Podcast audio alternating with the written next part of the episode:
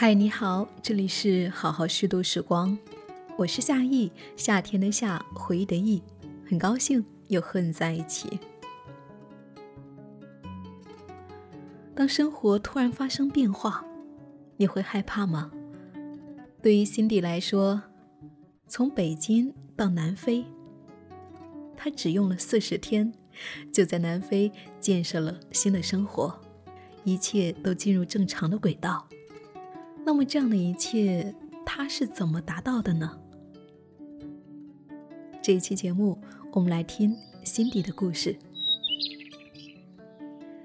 一个普通的周五，南非开普敦，距离机场四十分钟的安静住宅区内，绿树和大簇的花朵点缀着的花园里，辛迪正在吃早餐。这一天仍旧是安排的很满。他心里想着要抓紧完成手头的事情，以保证周末和家人的远足不受影响。就在不到两个月前，辛迪还住在北京东直门的一栋公寓里面。他自己创业，公司的业务很冷门，是有关中非之间可再生能源的。下了班，他要陪孩子读书，还要留出时间健身。他的每一个小时几乎都被塞得满满当当，是名副其实的现充足。他从未想过，在即将迎来四十一岁生日的前三个月，他的生活会迎来一个翻天覆地的变化。一切都源自于一个意外。去年的十一月二十七日，正在山西出差开会的 Cindy。突然收到先生发来的消息，先生是南非人，工作签证到期之后无法续签，必须在十二月底之前返回南非。还在会场的辛迪脑子一片混乱，不停的想着：太突然了，该怎么办？和先生长久的两地分居吗？还是带着孩子放下自己的工作？和先生一起去南非，要放下工作谈何容易？自己的公司正面临着一个飞跃阶段，前几年做了大量的铺垫努力，刚刚进入收获的阶段，前景也很好。另外，孩子的学习怎么办？去南非找学校吗？还有，住了十多年的家，那么多的书和家具，怎么处理？辛迪强迫自己冷静下来，硬撑着把会开完，开始和助理梳理公司和他要面临的各种问题，冷静的思考分析各种方案和可能，只用了三个小时，他就做出了决定，放下北京的一切，全家人一起去南非生活。接着，连夜给家人打电话，拜托他们准备资料。这个事情也给了我一个提示，那就是面临突然事件不要害怕，心情不要毛躁，静下心来去思考解决方案，列出一二三步，你会发现解决问题的过程就把焦虑和恐惧感也都解决了。让他能够迅速做出决定的还有另外一个原因，前不久有一家很有规模的公司。力邀他加入，那是一份能源行业的销售工作，即将在南非开拓业务。当时一心想自己创业的心底婉拒了对方，如今看来，这个职位倒像是为他量身定做的。他马上抱着试试看的心情又联系了对方，结果如人所愿，他顺利的得到了那个机会。未来的工作解决了。还有一堆杂事等着辛迪。他和先生争分夺秒办理出国手续，处理公司事务，收拾家里的东西。两人各有分工，先生主要负责儿子的转学事项，他处理自己的公司杂事。疫情期间的国际搬家大费周章，家里物品多，送大半，捐了很多，其余的寄国际物流要等待很久。因为疫情，出国手续又办得异常慢，他几乎没有时间去设想在南非的生活。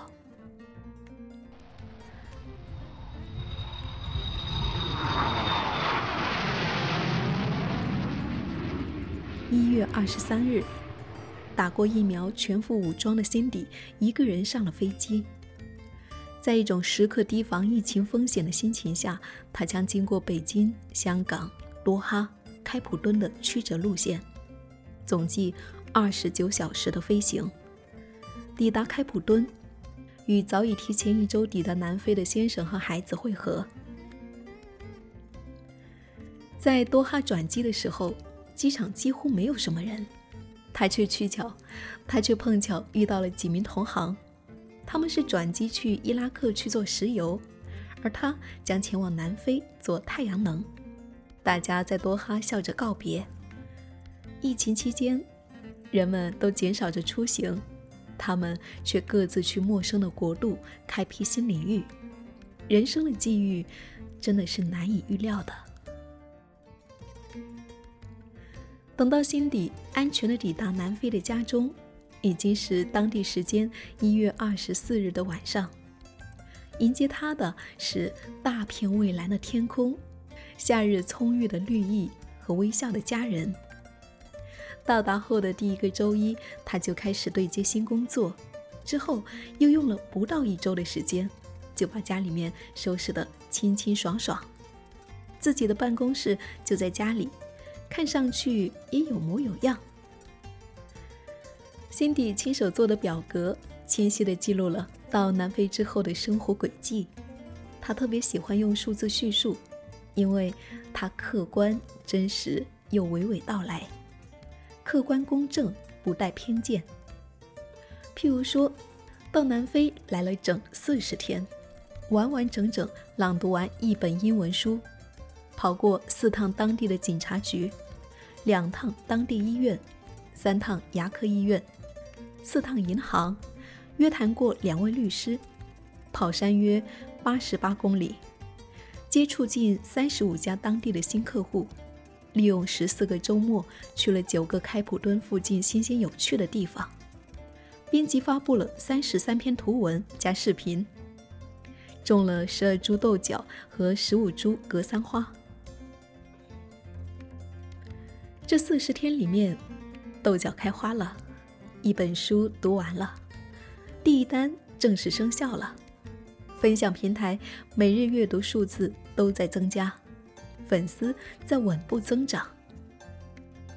从在北京创业公司老板，到南非独当一面的销售，他轻松地完成了这个过渡。很多时候，人们都喜欢用“华丽转身”来形容转变，但是光鲜华美都是人们能够看到的。背后那些看不到的细节之处，才最令人深思。回顾起这一次跨国搬家以及定居，心底觉得，反思起来，很多经验的确无论是不是跨国都通用，一切似乎顺理成章、水到渠成。那是因为有之前的深厚沉淀。抵达南非没几天。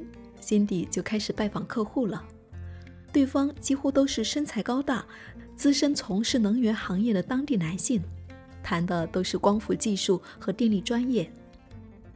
之前几年的专业积累让他毫不怯场，侃侃而谈，做出专业详细的合作方案，落实到人事以及时间节点，显示出合作的诚意。辛迪的谈判基本没有失过手。几乎和对方沟通两轮就能够达成合作。他是一个非常喜欢学习新东西的人。几年前决定学习金融，起因非常偶然。工作的时候遇到一个金融专业的年轻女孩，一切行为都以收益为准则来衡量。心底不认可他的观点，却被他的专业术语和知识储备所震撼。开始下定决心学习专业课程，报了在线金融课程，读完之后，他又陆陆续续读了营销课程、数学课，甚至是法语。出国之前有一段时间，他每天早上不到五点就起床，忙完家里的事情之后，还要赶在上班之前上四节课。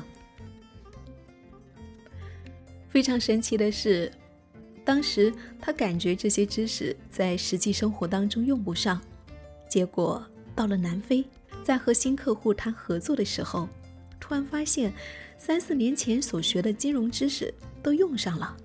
市场营销的内容更是，之前只是接触理论，现在完全是付诸于实践。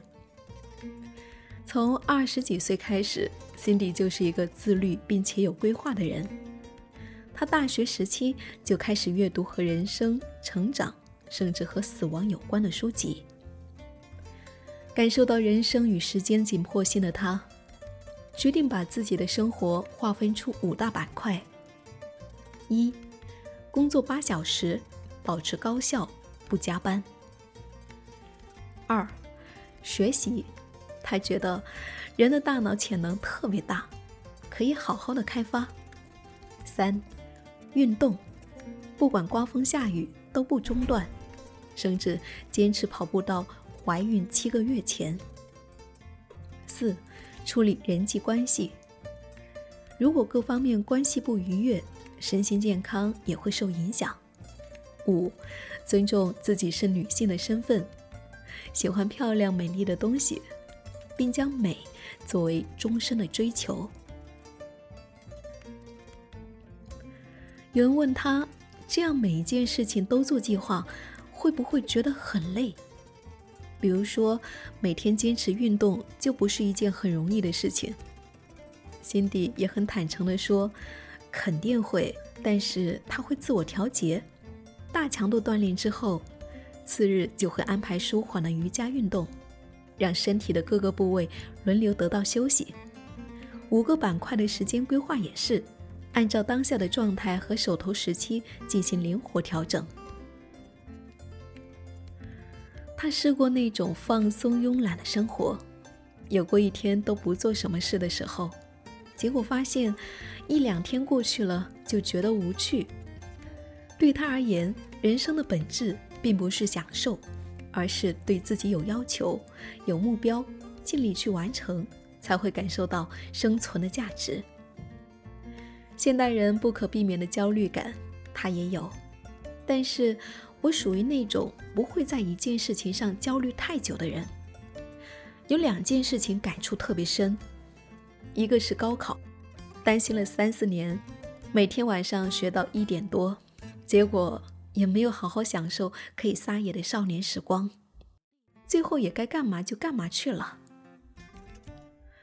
还有就是关于生小孩的事情，他和先生最初相识是在二十年前的北京，工作地点离得很近，交往之后，两个人在二零零九年结婚，先生大他二十岁。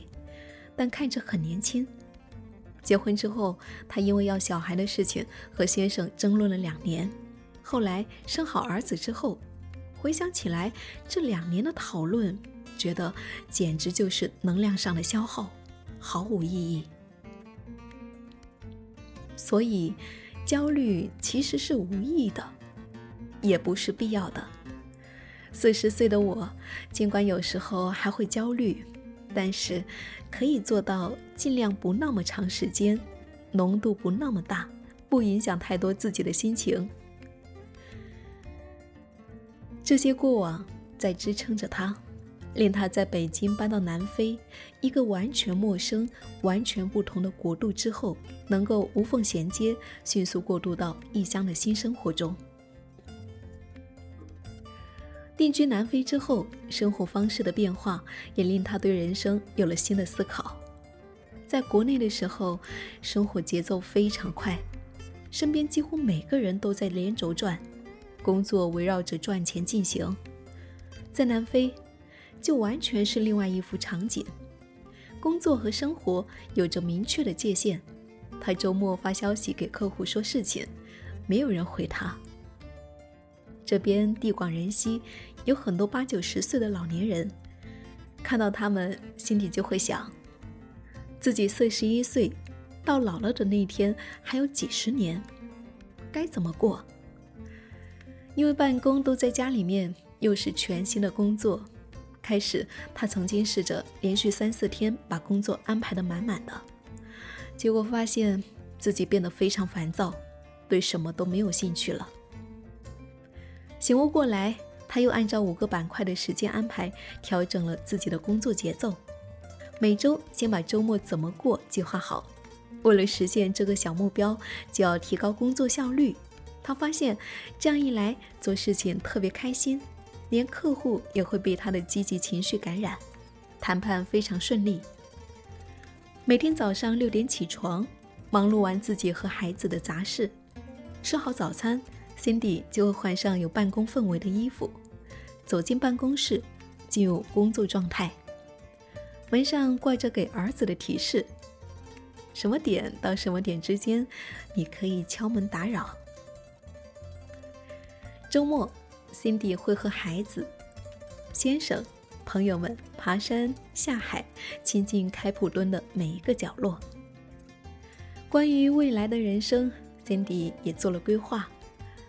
离开北京的时候，他不想让可能永远离开故土的想法影响心情，在心里面对自己说：“十年，就去十年。”那么，这十年内做什么呢？南非的竞争压力没有那么大，他不想因为自己没有什么压力变得懒散，计划读一个和工作相关的博士学位。那么十年后，如果再回到北京，就是 Doctor 刘的身份。健身和保养也要同时进行。他爱看那些美妆、美物分享的博客，给自己买了美容仪，还请国内的朋友监督他不要变胖和不修边幅。另一个积极的改变就是，对于事物更加珍惜了。